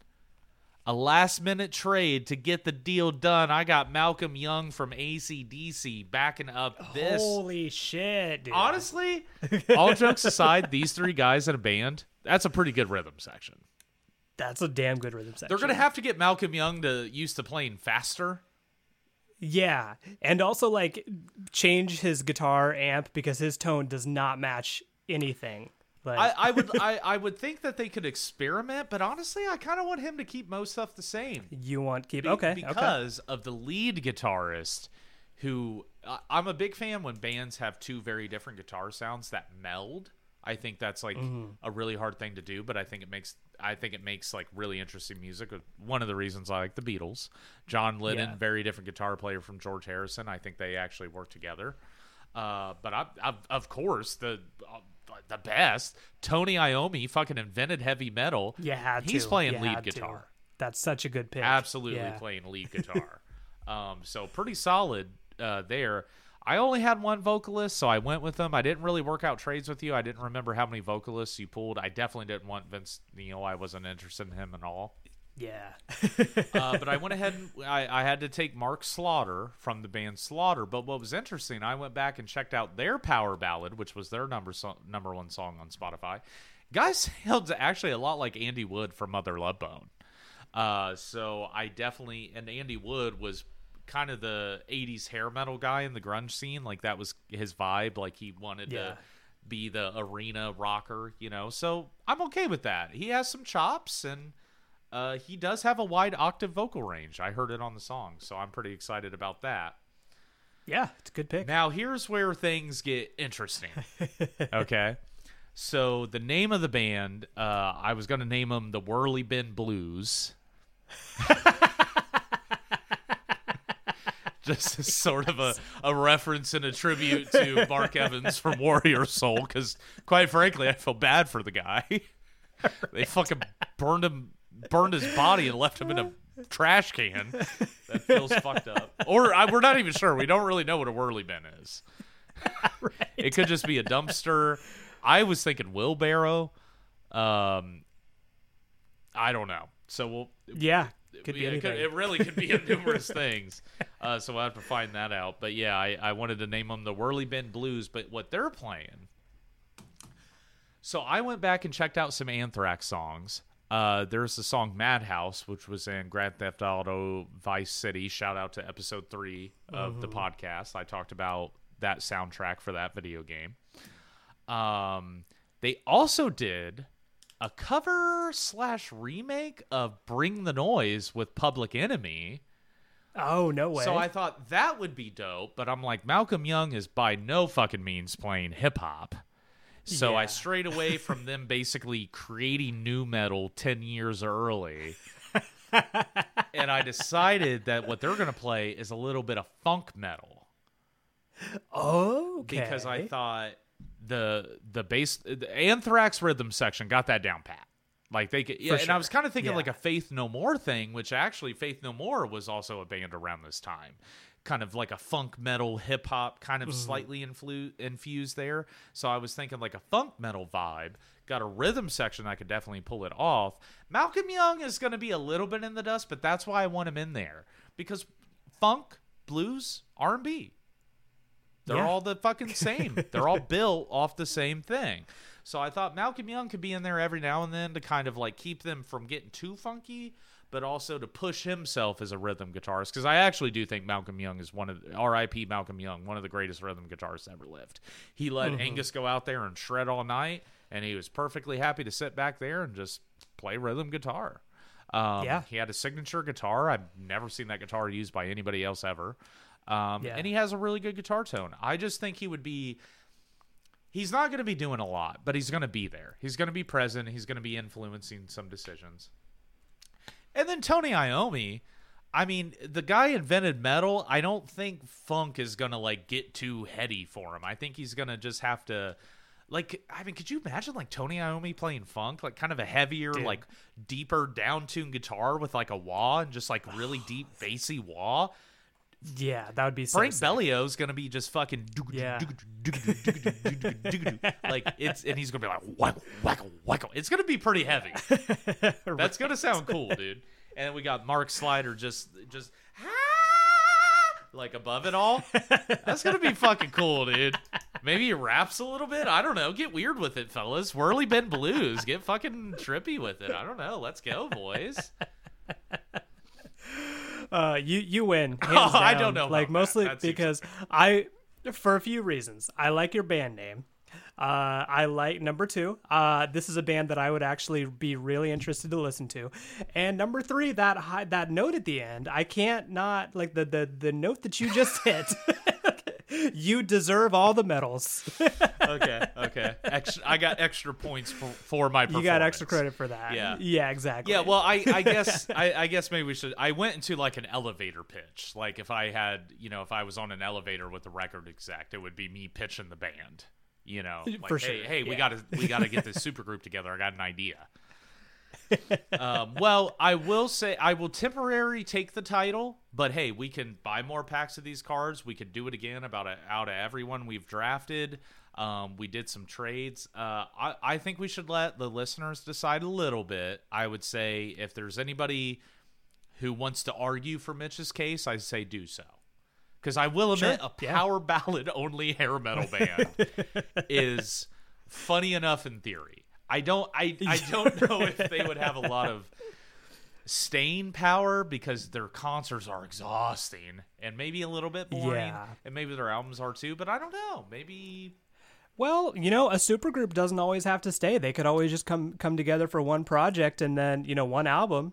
That that that happens all the time. yeah. Key key point of a supergroup is you know you do typically maybe two or three albums at most. I mean, them Crooked Vultures only ever did one, and I don't think we'll ever. Is John Paul Jones still alive? Oh, Yeah. Okay, I, I don't know if they'll do ever do another one. I don't think they will because I haven't even heard rumors. There were rumors going around back around the time. Uh, prob- this is probably a year or two ago now. There were rumors that they were gonna they were working on something else, but this was like almost two years ago. So Oh, okay, okay. yeah, so I don't. Yeah, I think don't. so. I don't really think so. Um, but okay, if, anybody would like to argue against me and to argue for Mitch, please feel free to do so. Um, but if if listeners want to weigh in and really weigh in on their opinion, like totally fine. I'm I'm willing to relinquish the title if we are swayed by an argument. Um, Sure, So yeah. I, I want to keep it fair because I I don't think I'm that clear of a winner. Um, Yeah, Malcolm Young is the only part I feel unconfident in because he might be dead weight in the band. You know what I mean? He, yeah. I mean, if you're doing funk metal, he- yeah. he, might he may not have a positive influence on the funk metal. So may, maybe Yeah, he's gotcha. maybe he's dead weight. Um, but okay, all right. Well, that was super fun, and I actually really want to do that again because that was fun. Definitely. So that that, that might be a repeating episode. Um, but all right, we have been here for a while, Mitch. I think we should do what you crank it and get out of here. Um, I know I kind of talked about mine previously, and I had a lot to say. I actually pulled up the sheet music for mine. I'm gonna Okay. nix that whole idea and just talk about some highlight points. So why don't you go first? Give us your what you're cranking, and I'll I'll I'll fit mine in here. Sounds good. Alrighty. Uh, so my what you cranking is um, this is going to be kind of an odd choice. Um, it's a fictional band um, that I discovered. Yep, that's an odd choice. I did not expect that. Was it the Whirly Bin Well- Blues? Was it?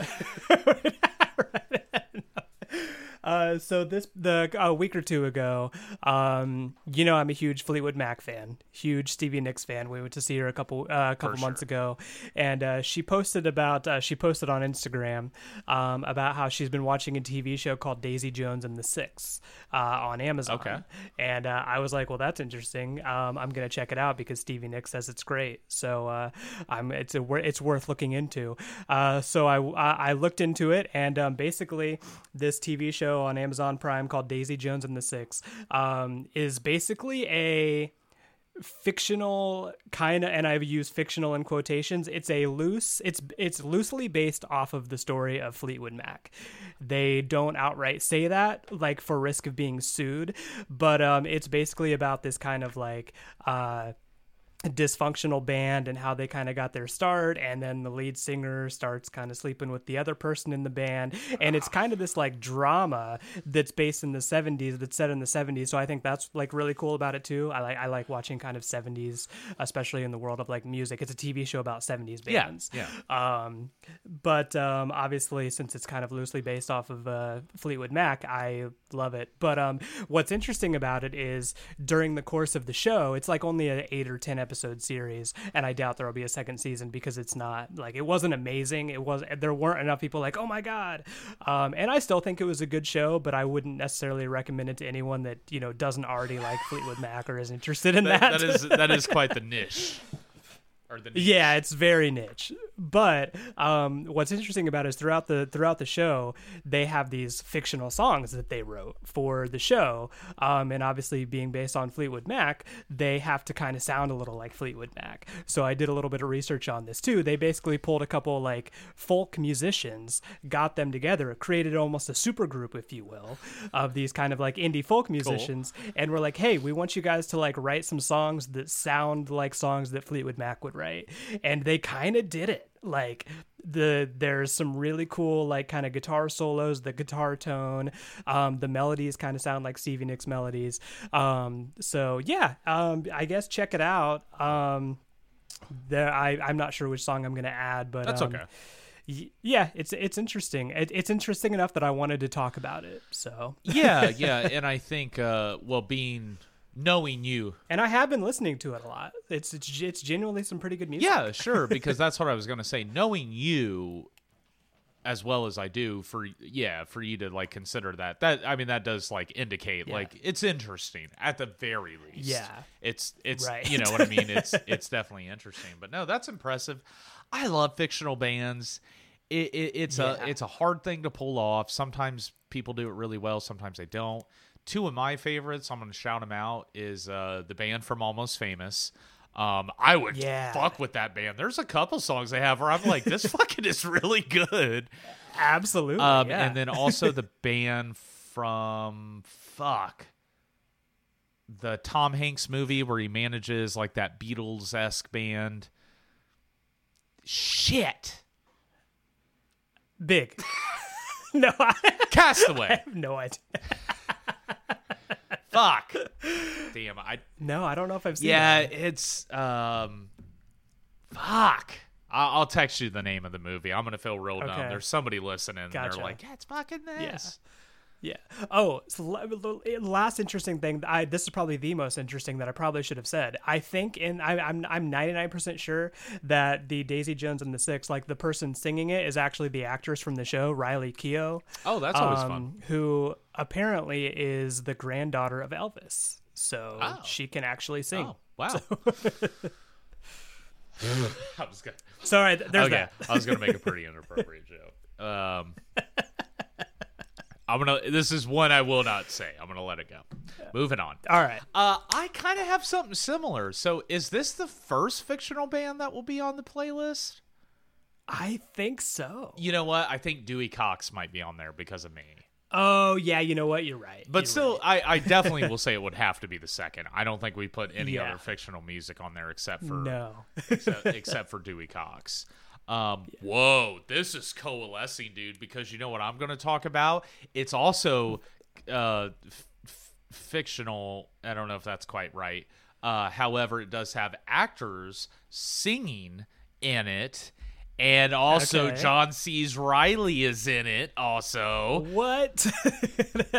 I'm putting. Sh- I'm. I want to talk about Chicago, that I think is my favorite musical. Also, the first musical that we're ever going to put a song on the What You Crankin' playlist. And I had pulled up the sheet music. I was going to talk about some of the musical nuances in it. I'm not going to do that. We've been here for like two hours. I'm going to go get drunk and watch football. So I, I'm kind of sure. tired of Yeah. talking to you. uh, I kind of want to move on with my. Yeah, I get that. Kind of want to move on with my day. Uh, but with that being said, I want to put on "We Both Reach for the Gun" from Chicago okay. onto the What You Crankin' playlist. I think it's a really interesting song. Um, it's amazing because Renee Zellweger is singing in it. Richard Gere is singing in it.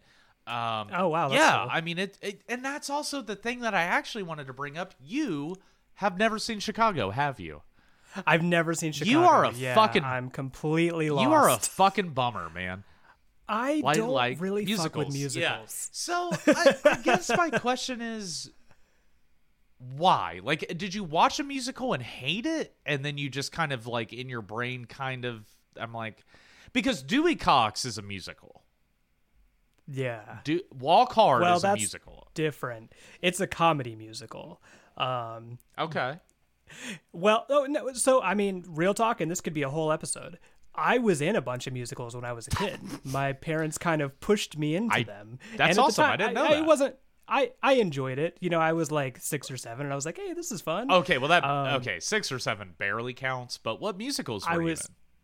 I was in Wizard of Oz. I was a Munchkin. Um, I was in The Music Man. I played a kid that played a trumpet.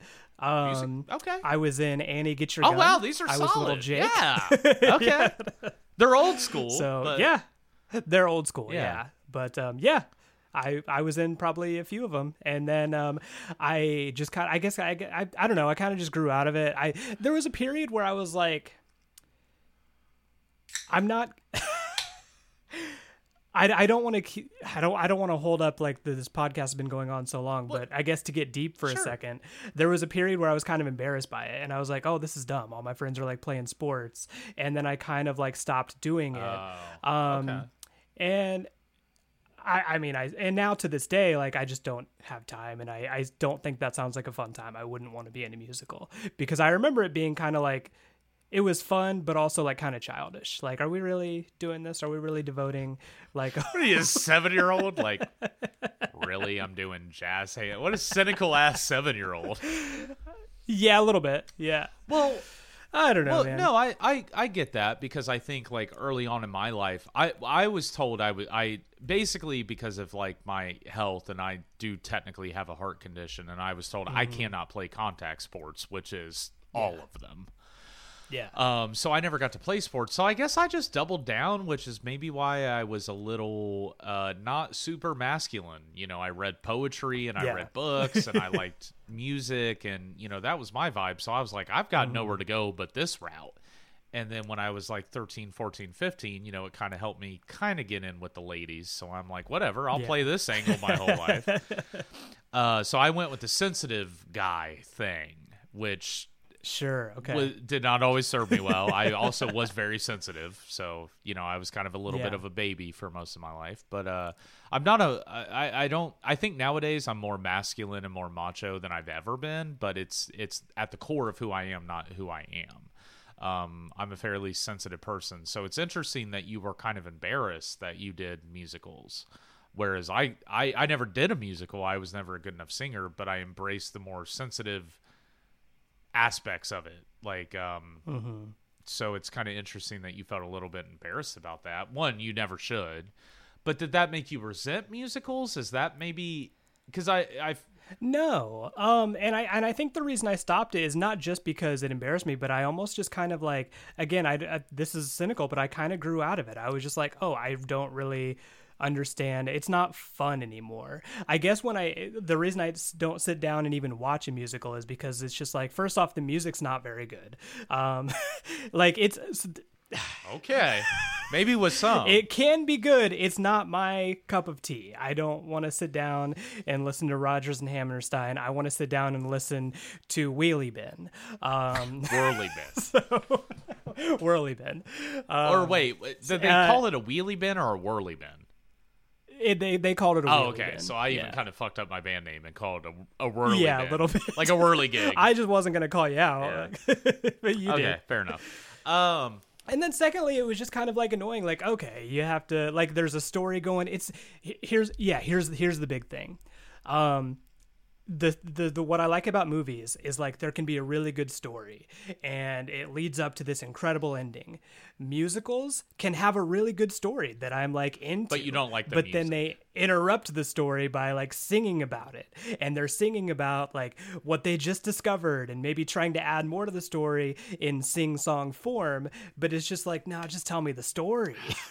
so it's like I'm going to get the paper. Like I don't want to hear anyone. Now like, some do that. Some do that, and because man, Chicago though, dude, I I think that might be the one that you because Chicago is just a good movie. It's also a very horny movie. I would I watched it literally the other day. Me and my wife decided to watch Chicago, which is why I'm talking about because I've been kind of listening to it since Yeah. then. About 85 to 90% of my fetishes come from Chicago which I'm very embarrassed to admit. But man, when you watch, if you just look at Chicago and watch that movie, it explains a lot about me. uh, so I, I I think you're right. We have been already been here for a while. This is going to be a pretty. I'm going to have to edit this shit down hard. Yeah. Um, I guess we won't get into it. Maybe we'll revisit this. I think for me is just that I still really get off. It's why when we did the Lake House episode, uh, when I look back on it, I'm a little bit embarrassed about how impassionately I tried to talk to everyone about Gershwin. I, I, I felt like, yeah. but the reason that it's so important to me on an individual level is because it is so complex. It's a whole band. It's it's like I don't know. You think about your favorite band. You know, you talk about like Weezer. That's like four guys. What if it was mm-hmm. 24 guys? and they all made an incredible sounding piece of music that's complex, it's diverse. You you have to think about it to keep up with it. And I think that's mm-hmm. why I like orchestral music and I think that's why I like musicals. There's so much stuff. There's the music, there so there's the band element, there's the the vocal element, and then there's also choreography and at least most of them. Um, that's a lot to get right. And I think Chicago might be, at least the film version, one of the best film musicals ever made because I think it's one of the only ones that get every single part right. The music's great, the singing is phenomenal, um, but it's all it was sang by good actors. Like Renee Zellweger is a good a- actor. I can't say her name really well. God, it, I'm hitting I'm hitting all the hard R's in that name. Yeah, sorry. Um, Renee Z uh, is arguably a good actress, but Richard Gr- Gere, great actor. Um, Also, um, Catherine Zeta-Jones, Queen Latifah, uh, who is so wow. Hot in that movie. To be honest with you, she is very hot, uh, but does a great job singing. Like it's just like the whole package of entertainment. It's a good movie, good music, good acting, uh, incredible choreography, and also is a little horny.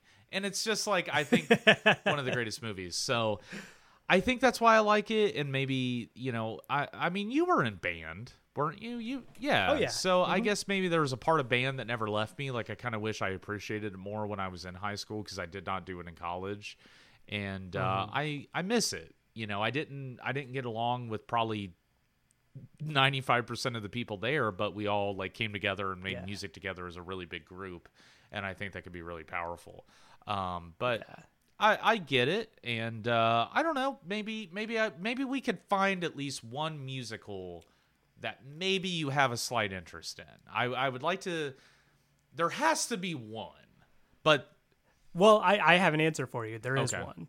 It's um I, the the one musical I do like, although I haven't watched it in a long time, is um Guys and Dolls, and I like that because the movie version has Frank Sinatra, and basically the story of Guys and Dolls is basically just like set in the New York City. They're all mobsters, Right. and it's about you know it's a romance story about he's you know trying to you know get this girl to like him, but there's also a subplot of like yeah we're gonna go to this underground uh, casino and try to shoot craps and run from the cops, and it's like this is The Sopranos. this is great. Man, we have been friends for so many years, and I did not know that about you. I've never seen Guys Yeah. and Dolls. I know about it, um, but I'm actually, weirdly enough, a bigger fan of Sinatra's movie career than his than his music career. So that's going to be on my list. I'm going to watch that yeah, movie. you should Yeah. watch it. Yeah. Okay, all right. I, I'm very intrigued, and I do think that we may indeed have some episodes to watch. All right, sorry, minor technical difficulty. Let's wrap this up before I lose the entire fucking episode because I feel like God has tempted me right now. Um, this was a fun one. I really enjoyed it. Thank you guys for listening. Um, we will be back next time with a new weird fucking idea that we have. um, but no, I really did like this. I think Erica had a really good idea. I think we improved on it. Uh, I had a lot of fun with this one, and um, I'll I'll ask Scotty in the meantime what his favorite musical is. Yeah. Please do. I'd be interested to know. It's probably Hamilton because of Lin Manuel Miranda and mm-hmm. his. Actually, I fuck with Hamilton. Have you ever watched Hamilton? I've not. I've never seen Hamilton. God damn it, dude. God damn it, Mitch. All right. Well, that's we'll, we'll explore musicals maybe in an episode. See if we can find you one. Okay. Okay. Maybe we start with the music and then see if the film version works. I don't know. Okay. Um, okay. All right. Thank you guys for listening. Uh, I think that's all we have. Scotty, beam us the fuck out of here. My thighs are sweaty and my ass hurts. Get us out of here. Bye. bye bye.